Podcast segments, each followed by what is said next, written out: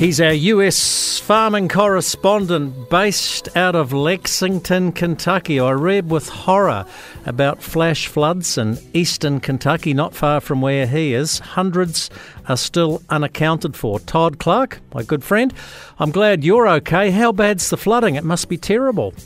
Good afternoon, Jamie. Yes, it was terrible. Flash flood just caught people off guard. It's areas flooded at historic levels that they've never seen before. So they they were just totally unprepared.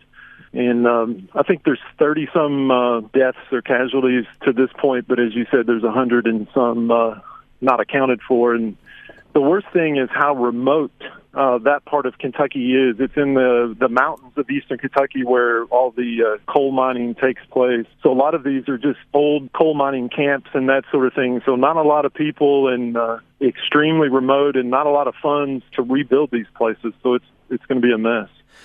I went and had a look at eastern Kentucky just to check that you weren't flooded where you were, and I know you've had plenty of rain recently. We'll come back to that. And I, I was looking on the map and I found a place called Hazard. And was it uh, Richard Marx wrote a song about Hazard? And of course, when we talk about Hazard, we think of the Dukes Hazzard. Is that is that based on eastern Kentucky? It is. As a Kentuckian, you're probably I'm probably not overly proud of that fact, but it's uh, loosely based on Eastern Kentucky, and there's a, a more modern show called Justified, and it's based in the the same area, same region, and um, yeah, there's just a, a different sort of uh, person that that lives in Eastern Kentucky, and so it's it's fascinating for all of us not in that area to. Well, uh, yeah, well, okay. What you're saying is there's, there's a lot of cousins in that area. I won't go on. Hey, look, um, last time I chatted to you, I think it was just at the very end of June. Of course, heading into your summer, you're in the height of your summer now. You were very dry, but obviously with all this flooding, not a mile away from you, you've picked up quite a bit off the back of that.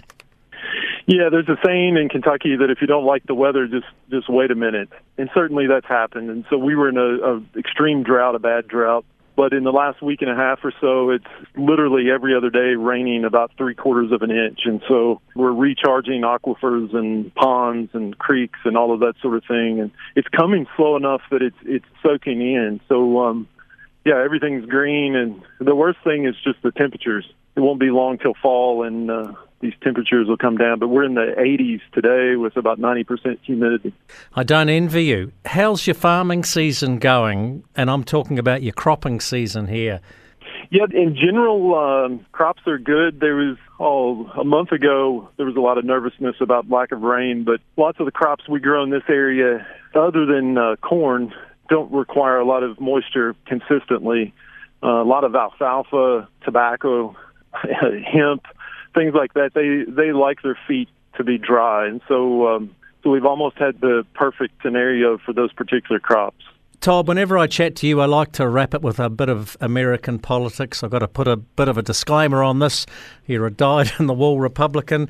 Is Joe Biden on the other side of the House, the Democrat side, is he officially almost stepping aside? And is he anointing Kamala Harris as uh, perhaps the front runner for that Democrat nomination for 2024? Yeah, there's uh, there's some discussion along those lines, but there's even further discussion of maybe the uh, Democratic Party's trying to figure out how to clean the entire House and and start fresh.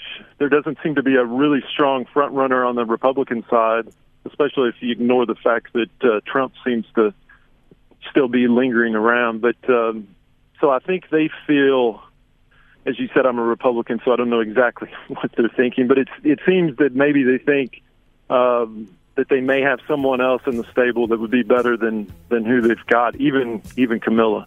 All right, got to go, Todd Clark, and uh, our sympathies go out to those folk affected in eastern Kentucky there. Stay safe. Absolutely.